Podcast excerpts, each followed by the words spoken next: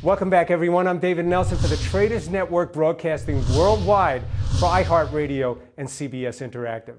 Starting a company is tough, but navigating the treacherous waters of venture capital, that's really a unique skill set, and we've got somebody here that's actually done it. Ushma Garg has taken her startup company, Gobble, literally from her dorm room to your kitchen, and she's with us right here. Ushma, thanks so much for being with us today. Thank you so much for having me, David. Every entrepreneur has that, that magic moment, that moment in time, maybe that light bulb moment where they have a vision, an idea for a company or a product. When was that time for you and Gobble? Wow. I would say that, uh, that there were two moments. So, one moment was when I was running my previous company. I built a recruiting network so that students could get jobs in business.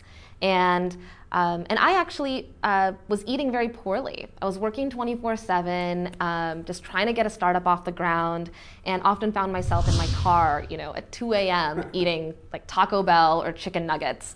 And uh, my health was going down the drain. My happiness, you know, wasn't very strong. And um, so the idea for Gobble started very organically out of this very personal need that I had to, um, to bring this like rich tradition of home cooking that I had growing up back into my life as an adult. I was reading this on the internet. It was a phrase I saw talking about your company. I have to ask you about it. What is peer to peer lasagna? Yes, peer to peer lasagna is this term that I coined to, uh, to represent what I thought Gobble could be. And, and I wanted it to be this um, you know, very uh, open marketplace where chefs could post dinners that they cooked and hungry families could buy those dinners. So I thought it would be in essence, you know, someone next door cooking for you and thus a peer-to-peer transition of lasagna. Talk to me about the company. Talk to me about Gobble. What is it and what's in it for the consumer? The mission from day one has always been to help busy people access home cooked food. And we went through many different iterations to figure out what is the best product and what is the best thing I can do to help the modern family uh, have a home cooked meal. And as we learned after many years, we learned this key insight that uh, as you become an adult, you want to cook for your loved ones, but today you don't have the time. So, no matter how good the food I give you, if it's ready made, you don't appreciate it as much. People wanted control, they wanted to see the ingredients. So, um, after a lot of years of listening to customers and trying different ideas, we came up with the 10 minute one pan dinner kit. And that allows uh, someone who's even never cooked before to have a pan and a spatula and in 10 minutes and you know our easy three-step recipe card um, cook a fresh home cooked meal for their loved ones there's been a lot of startups in this particular space and some some deliver you know frozen meals that end up actually in, in the microwave what made you decide to go to something like a meal kit that people would cook in their homes we saw when um, families were warming our meals in the microwave and then plating them for their kids that, um, that they just weren't, weren't as happy. So we thought to ourselves, well, you know, how could they have a hand in the cooking? Um, and, and, what can we do to, to make them just feel better about their dinner time experience? And that's how we, you know, we started taking things um, away from what we did and letting the customer do it. So we started letting you garnish the meal or letting you, you know, combine the sauce and the pasta instead of delivering it already done. Um, and that took off. Having people participate in um, in the end product of something is what we learned later really valuable. It's the same thing that happens with cake mix or assembling uh, IKEA, IKEA, furniture, because uh, you know people are very, actually statistically, five times prouder of something if they built it versus just bought it off the shelf. There's some obvious permutations to this company, you know, certainly vegetarian, uh, maybe gluten-free or Weight Watchers. Uh, a lot of things that could be done with this company. Are you going to go down any of those avenues? Absolutely. What's neat is by deconstructing the meal, we already started appealing to lots of different diets. So we take out the, you know, oil, spice, butter, salt and pepper. So if one person wants it mild, they eat it without the spice, and if somebody wants it spicy, they'll add the spice into the pan at the last minute. Or um, people can use gluten-free pasta instead of uh, you know, gluten-full pasta, or they can, um, you know, hold the meat or order something without the meat if they want. So already the concept of a dinner kit lends itself to uh, fitting lots of diets, and, and we're working to make that even more customizable. Okay, you've started this very wonderful company. You're starting to have some success, but as we know, it always comes down to the money. Talk to us about that. Talk to us about the early rounds of financing Sure. when you got this started. Um, I've been through a lot of moments where it's been very hard to raise money, but Gobble's seed round was, uh, you know, the right idea at the right time. I didn't know that. I was very hungry, and I posted an ad on Craigslist looking for chefs. Um, got 70 responses. Starting started meeting them and putting together a calendar of what meals they could make each day, and selling that to my friends. And that very quickly became a strong proof of concept that after two months, I took to angel investors all over Silicon Valley and in the matter of weeks raised 1.2 million for this idea. 1.2 million. Yes. I recently read that you actually raised as much as 11 million in a Series A funding. I want you to hold it right there because I'm going to take a short commercial break. And when we come back, we're going to talk more with Ushma about where she's taking this exciting company. We're going to delve into the finances and where she's taking the company next. I'm David Nelson for the Traders Network. We'll be right back. Welcome back. I'm David Nelson for the Traders Network. If you're just joining, we've been sitting here with the CEO of Gobble, Ushma Garg, discussing her very exciting young company.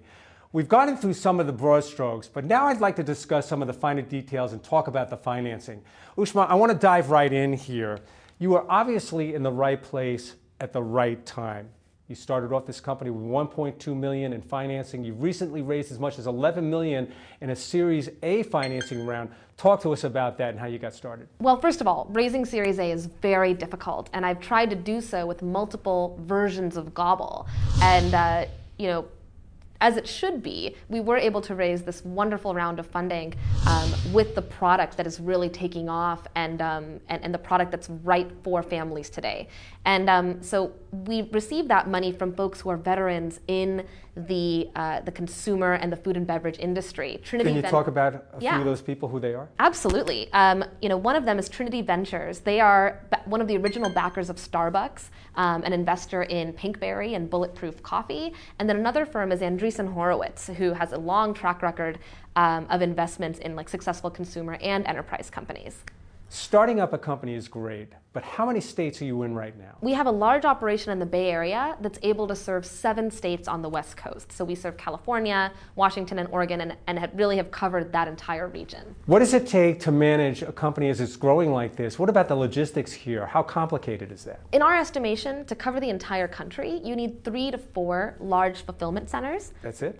For the shipping of it. And then in our case, you need uh, commercial kitchen facilities and a very large staff of dishwashers, cooks, prep cooks, and chefs um, to actually prep the dinner kits. We're here on the East Coast, right here in New York City, and this is where I live. Are you planning on rolling anything out here, you know, so that maybe I can go to the store and use your product? Yes, we are. I hope you can buy it in a few months. We've been doing some pilot testing on the East Coast, and we're just now figuring out the right, you know, long-term home for Gobble here. All right. Every entrepreneur has its set of challenges, and I'm sure there were a series of milestones that Gobble had to go through to get to the point where it is today. Let's talk about that. Our first milestone was establishing a proof of concept, which was just showing in some way, whether it's a survey, survey or through some sales, that we, we had some legs to our idea. And that milestone was followed by our seed funding, which would be our second milestone.